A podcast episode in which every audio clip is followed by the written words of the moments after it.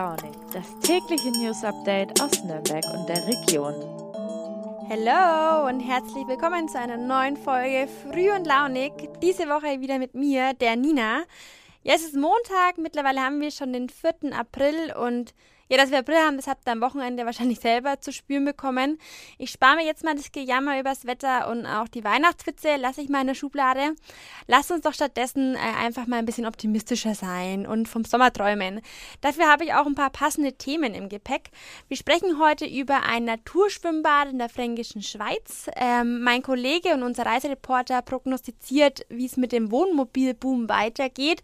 Und zuletzt sprechen wir über den Henker von Nürnberg und sein Grab. Und ja, auch das ist irgendwie optimistisch. Dann legen wir mal los.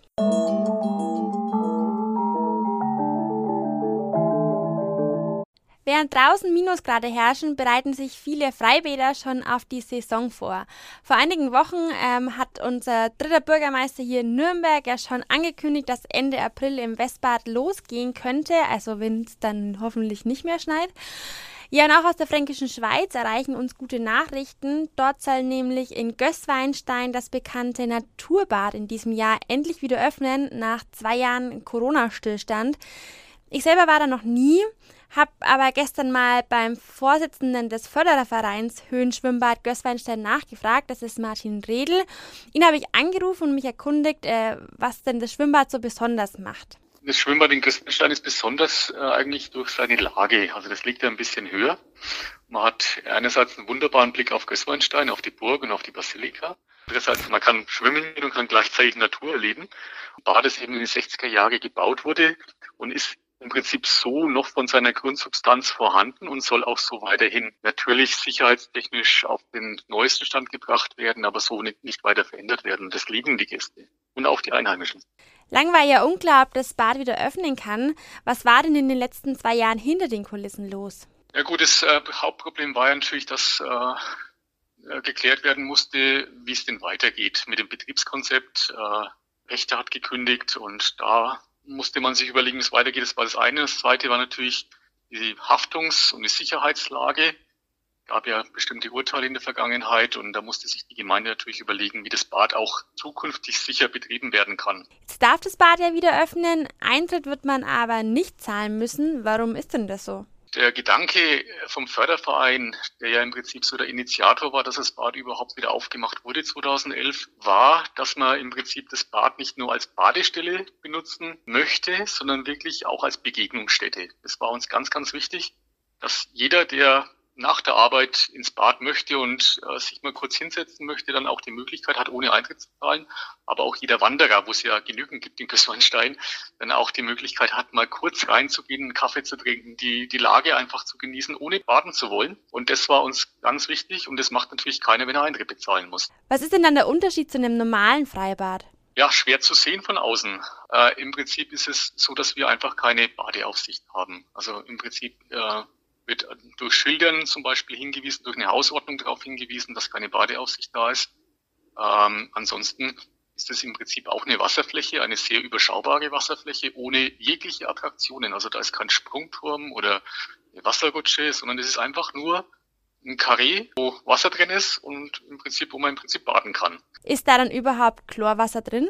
Nee, es ist ein Naturbad. Das heißt, wir haben keine Chlorierung und das ist auch was, was unsere Badegäste und wir alle auch lieben. Das heißt, man hat keine Schwierigkeiten mit den Augen. Die Reinigung wird natürlich durchgeführt. Es gibt eine, ich sag mal, professionelle Reinigung durch das ähm, Personal, das halt täglich das, das Becken reinigt. Und ähm, ansonsten gibt es sowohl eine ja, mechanische Reinigungsanlage durch einen Neptunfilter nennt sich das, beziehungsweise dann auch gibt es einen Pflanzenfilter, wo das Wasser dann regelmäßig durchgepumpt wird und im Prinzip dann selbstständig gereinigt wird. Ich kann mir auch vorstellen, dass viele Leute von außerhalb kommen, oder? Genau, also das ist wirklich zum Gehalt. Also wir 2000, das Bad war ja lange zu, von, von 96 bis 2011. Und als wir dann als Naturbad wieder geöffnet haben, äh, ist es wirklich zum Geheimtipp geworden. Natürlich auch durch den freien Eintritt, das äh, möchte ich gar nicht verhehlen. Äh, aber die Leute kommen gerne, weil sie einfach hier mal eine Stunde in der Natur genießen können, ihre Ruhe haben und Wasser vorfinden, das wirklich auch weicher ist. Also das ist dann wirklich auch von der, vom, vom Empfinden her schön weich und natürlich ohne Chlor. Man kann wunderbar drin, drin baden und das lieben sie.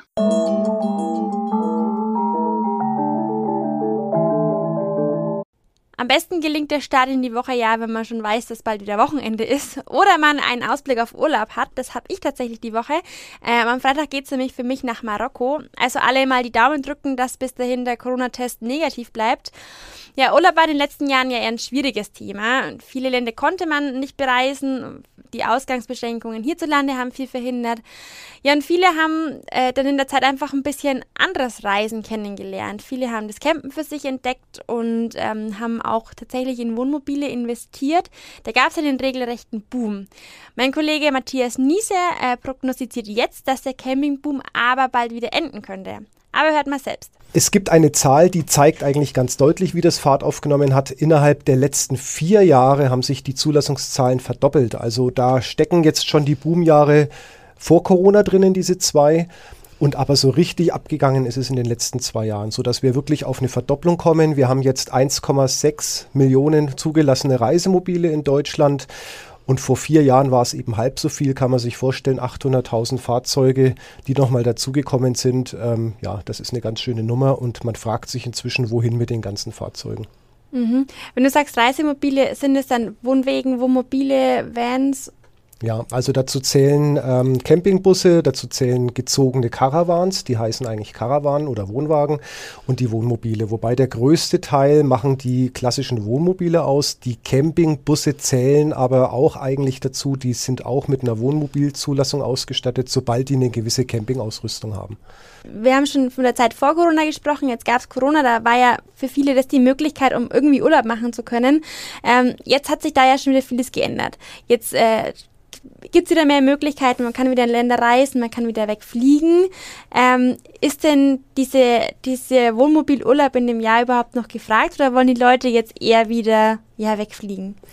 Also der Wohnmobilurlaub ist mit Sicherheit noch gefragt. Das war ja wirklich in den Corona Lockdown-Zeiten zumindest war es die einzige Möglichkeit, überhaupt rauszukommen. Alles Reisen, alles, ähm, was Hotel war, Pensionen, die durften ja niemanden aufnehmen. Und da gab es so eine rechtliche Grauzone, konnte man mit dem Wohnmobil schon wegfahren, weil man immer eine Nacht äh, zur Wiedererlangung der Fahrtüchtigkeit irgendwo schlafen durfte. Und da haben wahrscheinlich viele die beneidet, die schon ein Wohnmobil haben und haben sich dann selber auch eins gekauft. Das hat natürlich die Preise angefeuert. Ähm, jetzt haben nun mal viele ein Wohnmobil, die werden jetzt auch erstmal damit fahren müssen. Aber ich glaube, wer vielleicht mit dem Gedanken gespielt hat und es noch nicht getan hat, der ist jetzt vielleicht auch ganz froh, dass er wieder normal verreisen kann, eine Flugreise, eine Pauschalreise buchen kann, auch mit, dem, mit der Familie auf einen Bauernhof fahren kann. Deswegen werden viele jetzt vielleicht Abstand nehmen auch von dem Plan. Aber ganz viele haben es eben getan und die ähm, werden mit Sicherheit jetzt auch damit wohin fahren. Und es gibt immer noch viele, die sich dafür interessieren, trotz alledem. Ja, hat ja beim meisten auch viel gekostet. Was sind denn so die Schattenseiten von dem Boom? Also die Schattenseiten sind, ähm, dass man das Wohnmobil ja auch irgendwo abstellen muss, wenn man es nicht bewegt. Also man muss ähm, bestenfalls einen eigenen Stellplatz haben im Garten. Äh, für die Garage ist ein Wohnmobil zu groß. Manche haben sich einen großen Carport drüber gezimmert oder stellen es irgendwo kostenpflichtig bei einem Bauern oder auf einer Wiese ab. Andere parken es in den äh, Wohngebieten, stellen die Parkplätze zu. Das äh, kommt bei vielen Anwohnern gar nicht gut an. Da gibt es also auch schon teilweise ähm, zerstochene Reifen oder Zettel, die an den Fahrzeugen hängen oder auch Anwohner, die anrufen und die Polizei benachrichtigen, dass da ewig ein Wohnmobil rumsteht weil man muss, glaube ich, alle zwei Wochen ein abgestelltes, zugelassenes Fahrzeug zumindest mal umparken, damit ähm, das wieder legal ist. Also jetzt wochenlang ein äh, Wohnmobil auf einem Parkplatz abstellen ist eigentlich gar nicht erlaubt. Wird jetzt eher so die Zeit eintreten, dass es wieder ein bisschen günstiger wird? Also ich glaube schon, dass es jetzt, der große Hype ist jetzt vorbei. Ähm, klar sind jetzt noch viele Bestellungen ähm, offen. Die ähm, Fahrzeugbranche oder auch die Wohnmobilbranche, die kommt kaum hinterher, um diese ganzen Bestellungen abzuarbeiten, weil sie auch gerade mit Lieferproblemen zu kämpfen haben.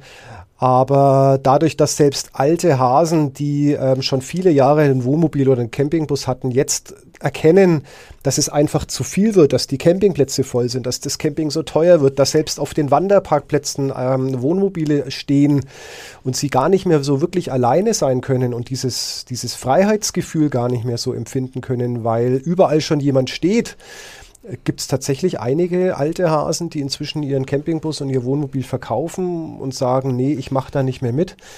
Und so füllen sich so langsam die, die ähm, Gebrauchtwagenportale auch für Wohnmobile, Campingbusse. Das äh, ist jetzt so eine Tendenz, die sich abzeichnet. Also so richtig durchschlagen wird das wahrscheinlich erst in ein, zwei Jahren. Also ich glaube, dass das jetzt noch ein bisschen zu früh ist, aber wer den noch etwas Zeit hat, ein bisschen warten kann, der sollte mal in einem Jahr vielleicht nochmal schauen. Da kann ich mir vorstellen, dass der Markt sich schon ein bisschen entspannt hat.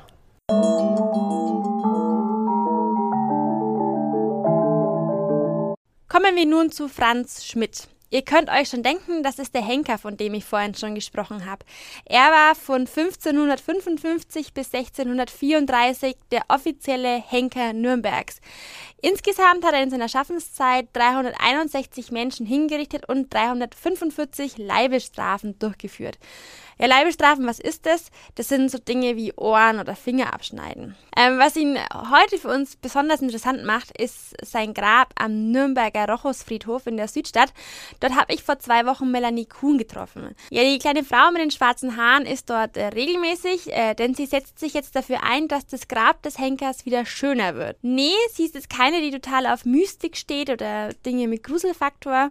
Ähm, sie hat mir erzählt, dass sie über die Altstadtfreunde auf die Geschichte des Henkers aufmerksam wurde und ähm, ja, sich mit der Person genauer beschäftigen wollte. Das hat er dann gemacht und ähm, hat mir dann erzählt, dass es früher zum Beispiel so war, dass man sich nicht aussuchen konnte, ob man Henker sein will oder nicht. Man wurde einfach dazu bestimmt und zwar durch das Erbe. Also Schmidt war nur deshalb Henker, weil auch sein Vater schon der Henker war. Ja, der Henkerberuf galt damals als sehr unehrlich. Die Schmidts wurden äh, wie andere Henkersfamilien auch aus der Gesellschaft ausgeschlossen. Und ja, als Franz dann der Stadthenker wurde, wollte er das aber nicht länger hinnehmen und äh, Melanie Kuhn hat mir erzählt, dass der Henker sein ganzes Leben lang versucht hat, ähm, seine Ehre wiederherzustellen. Auch, dass es seinen Kindern irgendwann mal anders geht. Ihr es sehr imponiert, auch, dass er erfolgreich war, denn er hat ähm, nach 40 Jahren als Stadthenker tatsächlich die Bürgerrechte bekommen in Nürnberg und durfte dann als Arzt weiterarbeiten. Im Endeffekt ist die Geschichte des Henkers also eine Erfolgsstory. Ähm, sein Grab am Rochusfriedhof spiegelt das aber nicht unbedingt wider.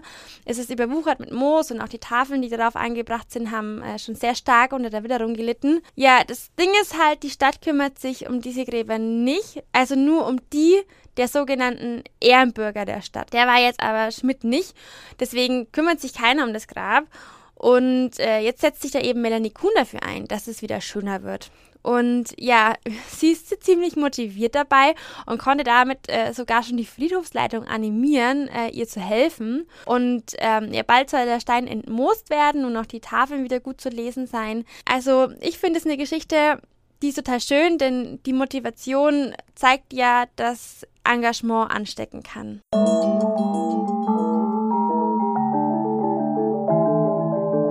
Ich hoffe, ich konnte euch mit diesen Themen ein bisschen dazu animieren, heute nicht alles ganz so grau zu sehen. Eine tolle Nachricht habe ich auch noch. Und zwar am Samstag haben sich trotz Schnee und Kälte fast 2000 Menschen in Nürnberg versammelt, um gegen den Krieg in der Ukraine zu demonstrieren. Ja, wir haben es ja letzte Woche schon gehört, diese Bilder sind enorm wichtig für die Menschen in der Ukraine. Sie sehen die und ähm, merken dadurch auch, dass sie nicht vergessen werden. Deshalb wollte ich euch an dieser Stelle auch nochmal kurz daran erinnern, ähm, ohne zu weit auszuholen. In dem Sinne wünsche ich euch einen schönen Montag, bleibt positiv und wir hören uns morgen wieder. Tschüssi!